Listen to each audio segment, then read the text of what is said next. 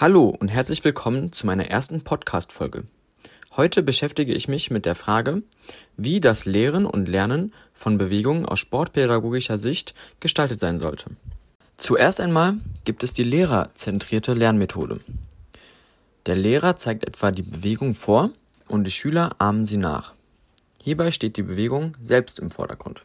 Um das Erlernen von Bewegungen zu vereinfachen, können bestimmte Strategien angewendet werden zum Beispiel die Segmentierung in Teilbewegungen oder Variablen wie das Tempo verringern. Die andere Lehrmethode ist die kooperative Lehrmethode. Hierbei definiert die Lehrperson das zu bewältigende Problem genau, die Schüler allerdings versuchen selbstständig in Gruppen mögliche durchführbare Lösungswege zu finden. Der Lehrer steht hierbei im Hintergrund. Ein Beispiel hierfür ist das problemorientierte Lernen.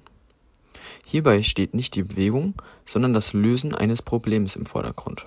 Lernexperimente haben gezeigt, dass durch selbstständiges Üben eine verzögerte, allerdings langfristigere Lernleistung erfolgen kann. Darüber hinaus fördert diese Art des Lernens die Selbstständigkeit und die Eigeninitiative der Schüler. Nachdem ich nun beide Methoden vorgestellt habe, stellt sich natürlich die Frage, welche von den beiden eignet sich besser. Ich muss Sie allerdings enttäuschen. Es gibt nicht die richtige Form zu lernen. Vielmehr muss man sich auf einen Fokus konzentrieren.